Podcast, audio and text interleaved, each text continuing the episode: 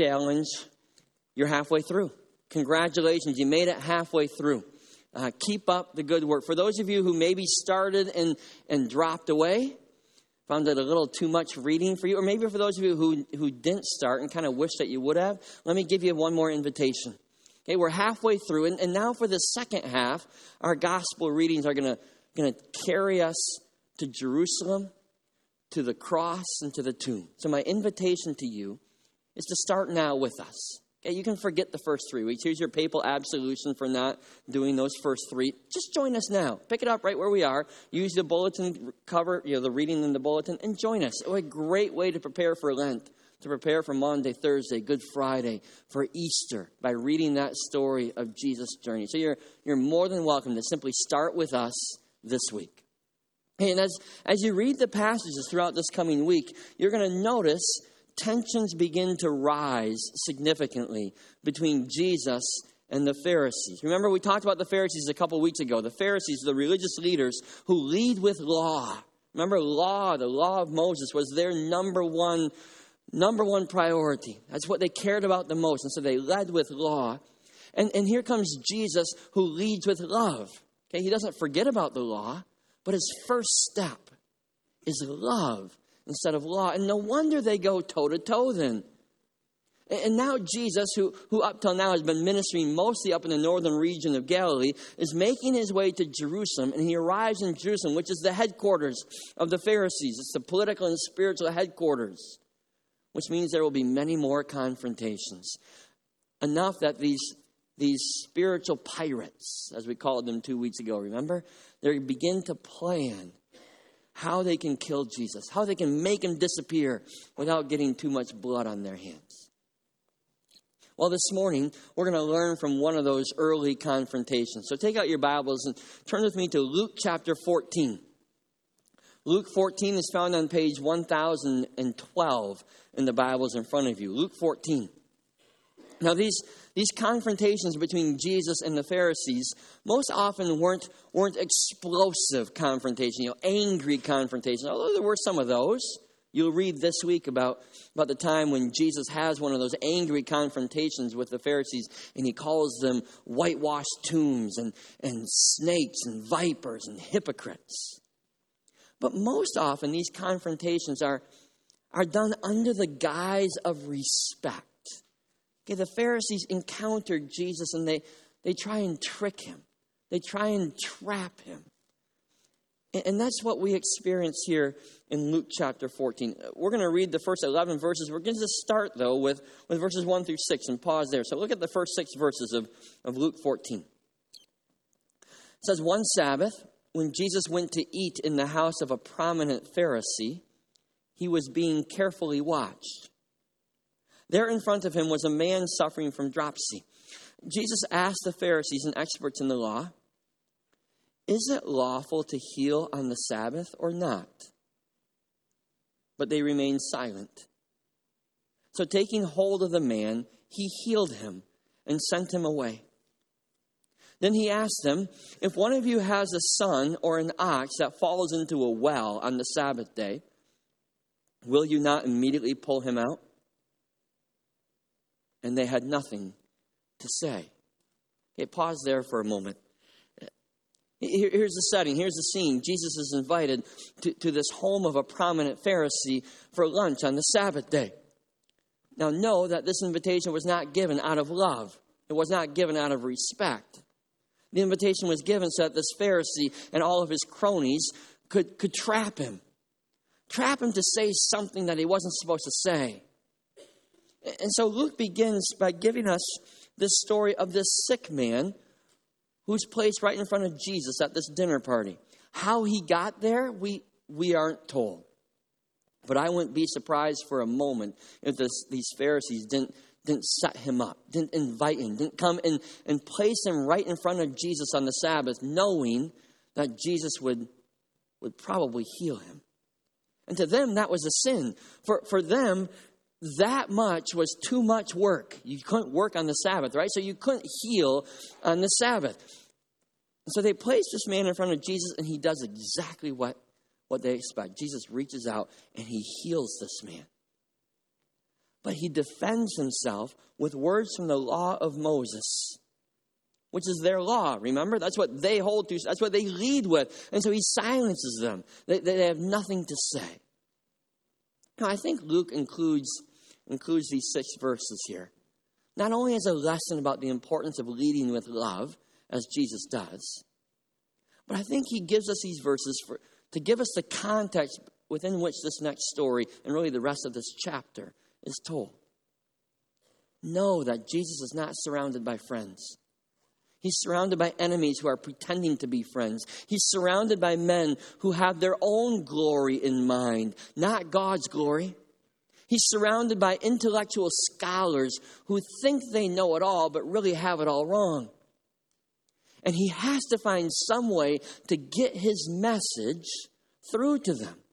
Right? Arguing and debating with them isn't getting anywhere. Doing miracles for them obviously isn't changing their hearts. He just did one and, and it didn't move them. Teaching them isn't getting through. They've heard what he has to say. So he tells them a story. Listen to his story, verses 7 through 11 when he, that is Jesus, noticed how the guests picked the places of honor at the table, he told them this parable. When someone invites you to a wedding feast, do not take the place of honor, for a person more distinguished than you may have been invited. If so, the host who invited both of you will come to you and say, Give this man seat, your seat. Then, humiliated, you will have to take the least important place. But when you are invited, take the lowest place, so that when your host comes, he will say to you, Friend, move up to a better place. Then you will be honored in the presence of all your fellow guests.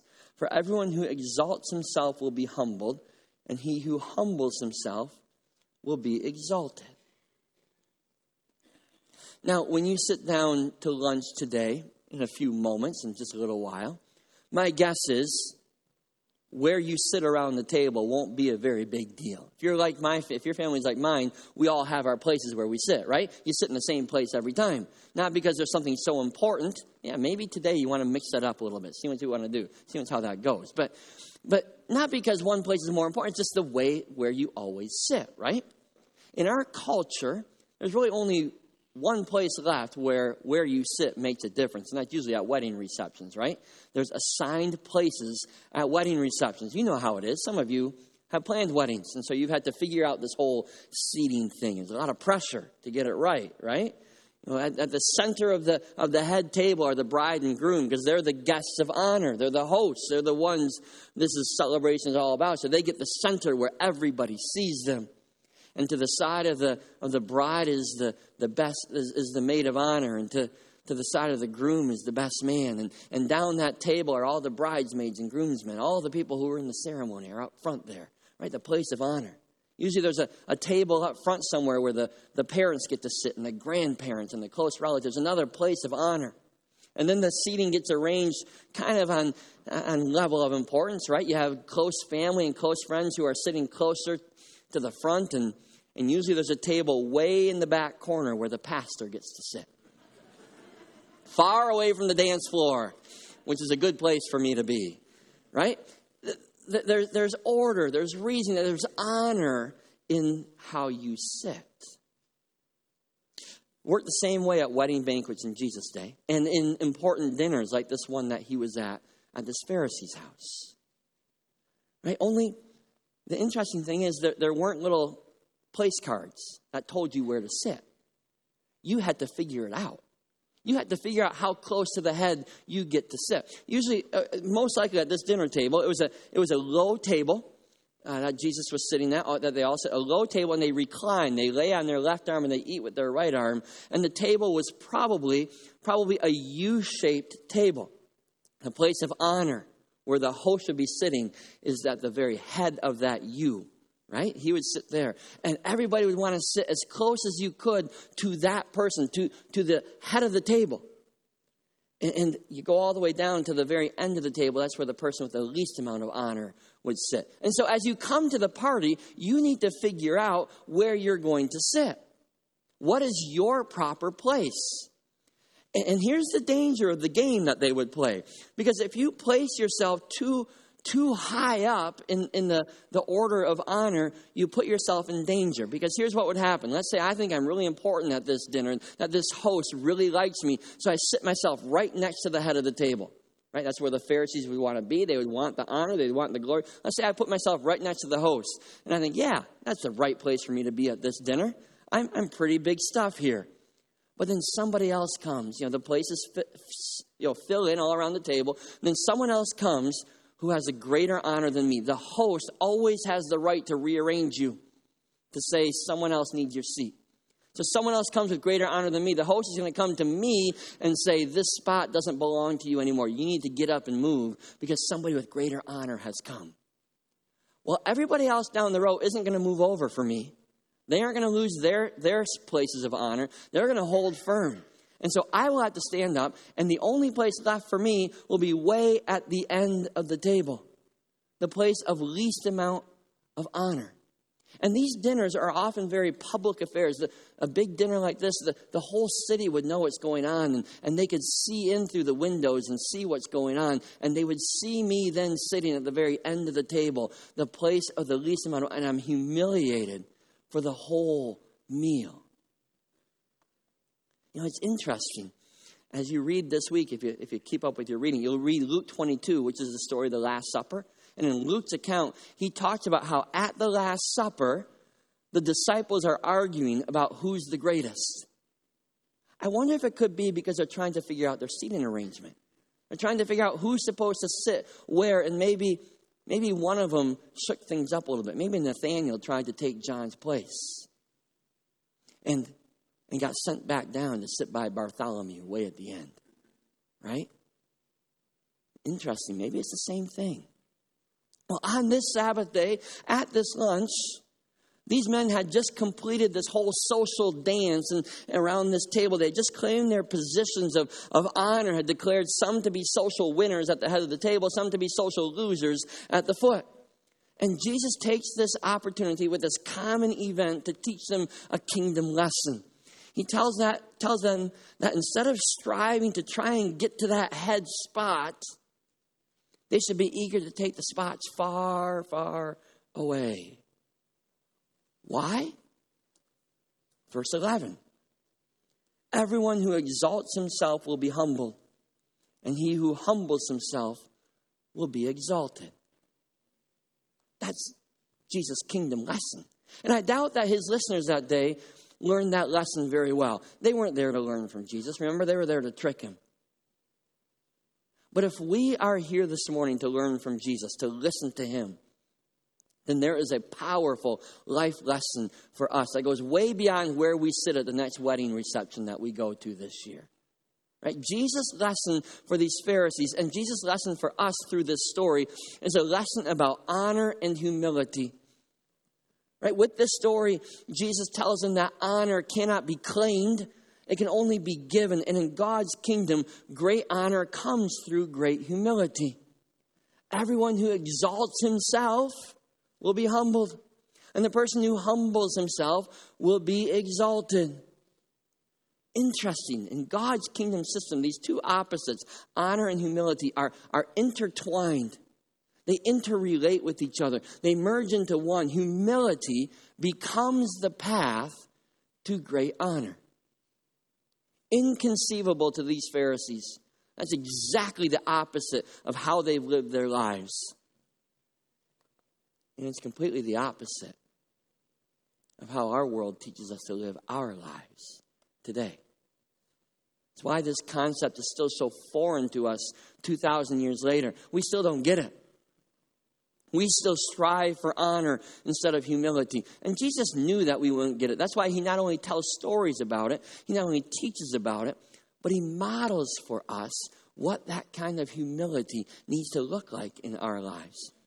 So, as you continue in the next three weeks to read through the accounts of Jesus' life, you won't find him fighting for the head of the table. You won't find him grabbing all the honor, all the glory, all the prestige that he can. No, he never grabbed honor for himself. you will see him choosing a path of humble service. You will see him living as a servant to all, even the least of these. You will see him at the foot of the table. And because he embraces humility, God bestows on him the greatest honor. You know, I, I can't help, I couldn't this week help but think about Philippians chapter 2. If you, if you took, put your Bibles away, take them out again if you can. Turn to Philippians 2, one of my favorite passages. Philippians 2, this, this passage, more than any other, is a clear call to live out the story that Jesus tells here in Luke 14. It's a demonstration of how God's kingdom humility leads to great honor. We're going to start at, at verse 6. In verse 5, Paul invites our attitude to be the same as that of Jesus Christ. Okay, and then he tells us how Jesus lived his life, how Jesus lived in humility step by step. Listen to this. It says, Who being in very nature God, did not consider equality with God something to be grasped, but made himself nothing, taking the very nature of a servant, and being made in human likeness and being found in appearance as a man, he humbled himself and became obedient to death, even death on a cross. Now, think about this for a moment. Where did Jesus start here? Being very nature God. He started with all the glory of being God, all the glory in heaven, and he began this humble path.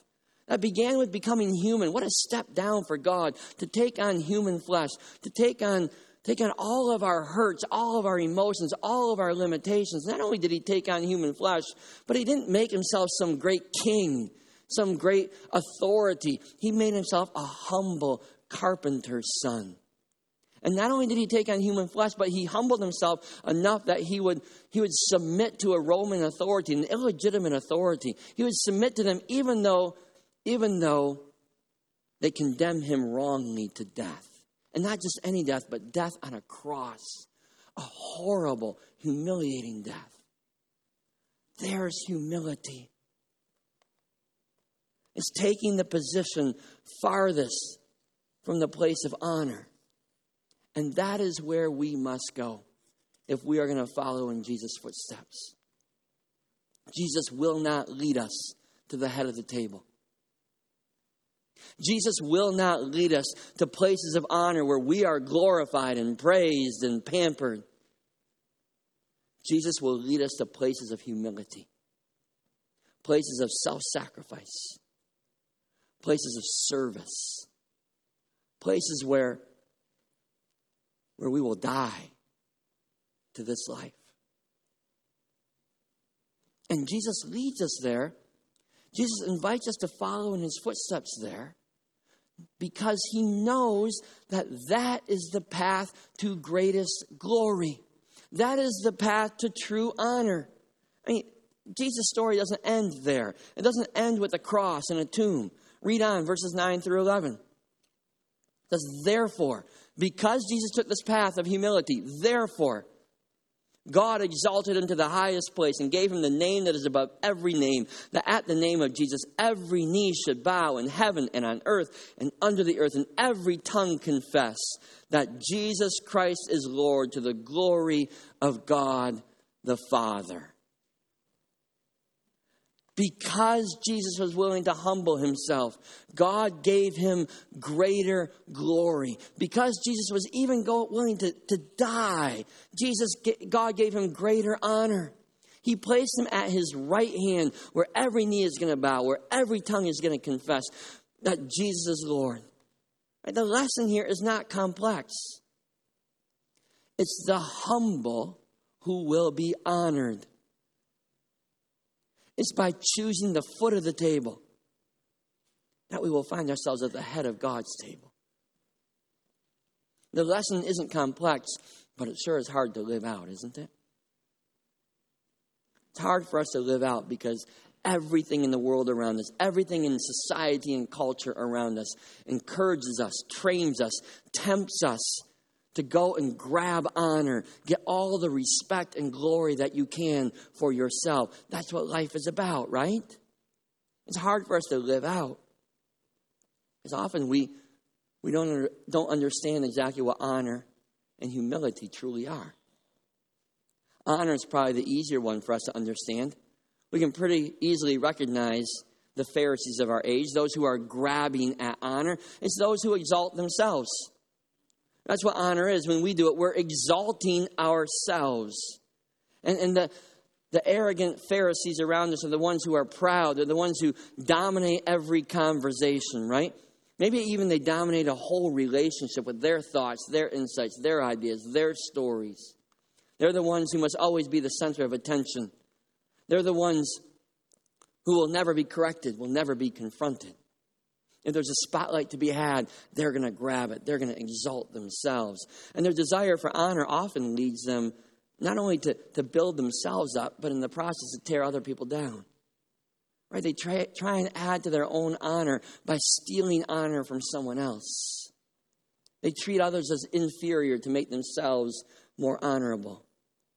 You can see it when they're, when they're rude to the server at the restaurant, when they're demeaning to the checker at the grocery store.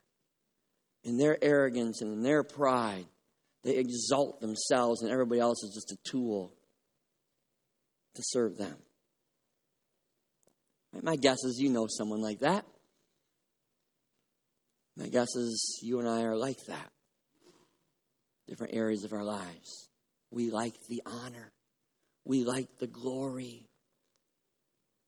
The temptation in this life for every single one of us is to reach for that honor. But we will only get it truly when we set aside our arrogance, when we set aside our pride, and we, we no longer focus on ourselves, but instead we begin to live true humility. Right? we need to understand right up front what humility is not, because so often we get it wrong. Sometimes we have this false sense of humility that comes from tearing ourselves down. Right? We demean ourselves. And that, and that isn't a healthy humility. Humility is not having a poor self image. Self degradation is not humility, it's sin. Because every one of us is a beautiful child of God, gifted by Him and loved by Him. And for us to minimize our own value, for us to minimize our own giftedness, is to minimize God, is to minimize His work. So we don't tear ourselves down. That's not humility. And yet, so often, don't we fall into that trap in simple ways? Right? So when somebody gives us a compliment, how many of us don't immediately, immediately reply, oh, it was nothing? It was nothing. Why not just say thank you? Thank you for recognizing God's gifts. It's, thank you. When someone thanks us for the way we use our gifts in leadership or service, we brush it off as unimportant instead of saying, You're welcome. And honoring God's plan for your life. Or how many of us don't see an opportunity to use the gifts God has given us in the kingdom somewhere? And, and we think, you know what, someone else is better equipped than me. And so I'm going to let them do it. And our gifts never get used. We end up humbly doing nothing. That's not humility, that's spiritual laziness. And that's sin. I, I, I really like Frederick Buechner, one of my favorite authors his definition of humility here, just a couple short paragraphs. He liked to play the game bridge. I've never played bridge, but that's where this illustration comes from, for those of you who know bridge. He says this He says, Humility is often confused with the gentlemanly self depreciation of saying you're not much of a bridge player when you know perfectly well that you are.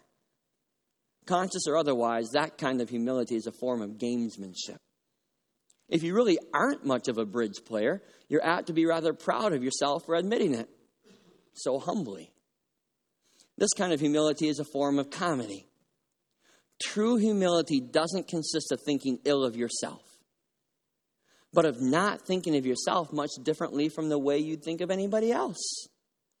It's the capacity for being no more or less pleased when you play your hand well as when your opponent plays his hand well. Humility is not putting yourself down. In God's great plan, humility is raising others up, exalting others and celebrating them and celebrating God in them. True humility comes, Paul says in Philippians 2, when we compare ourselves with Christ. Right? When, when we compare ourselves with Jesus, two things are going to happen. First of all, we're going to see who Jesus is, and we're going to realize our own sinfulness and our own brokenness. And that's going to bring true humility because we realize how far we've fallen. All of us have sinned. All of us fall short of the glory of God. All of us have earned condemnation. All of us have had every bit of honor stripped away from us when we compare it to Jesus Christ. So, seeing ourselves through the filter of Jesus, as Paul invites us to do, will help us keep an honest assessment of ourselves, of our own goodness, and the honor we deserve. But seeing ourselves through the filter of Jesus will also force us to see who God has made us to be, who He has redeemed us to be. We'll recognize the gifts that He has given us and the value that is ours in Him and the strength He has now invested in us. There isn't one of us here who isn't gifted by God.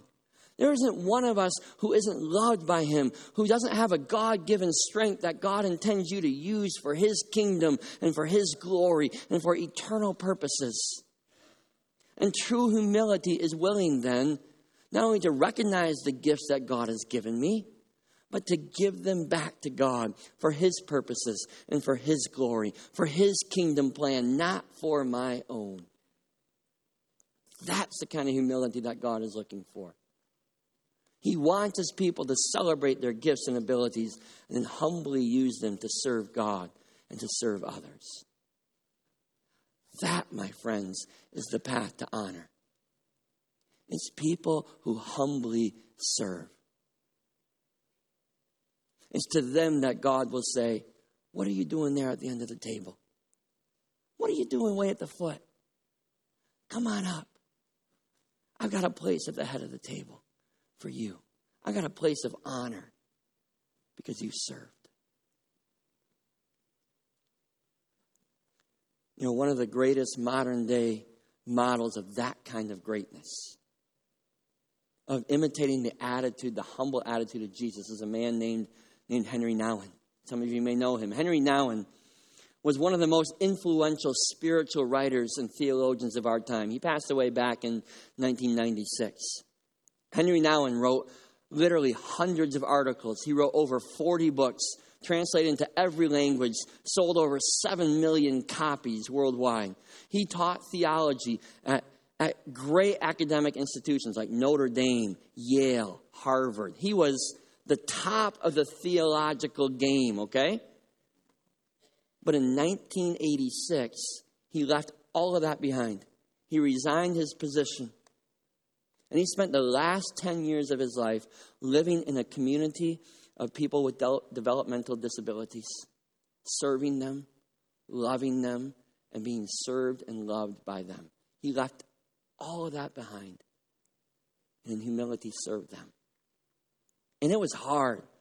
Listen to this quote that he wrote. He wrote this Everything in me wants to move upward Downward mobility with Jesus goes radically against my inclinations, against the advice of this world surrounding me, and against the culture of which I am a part.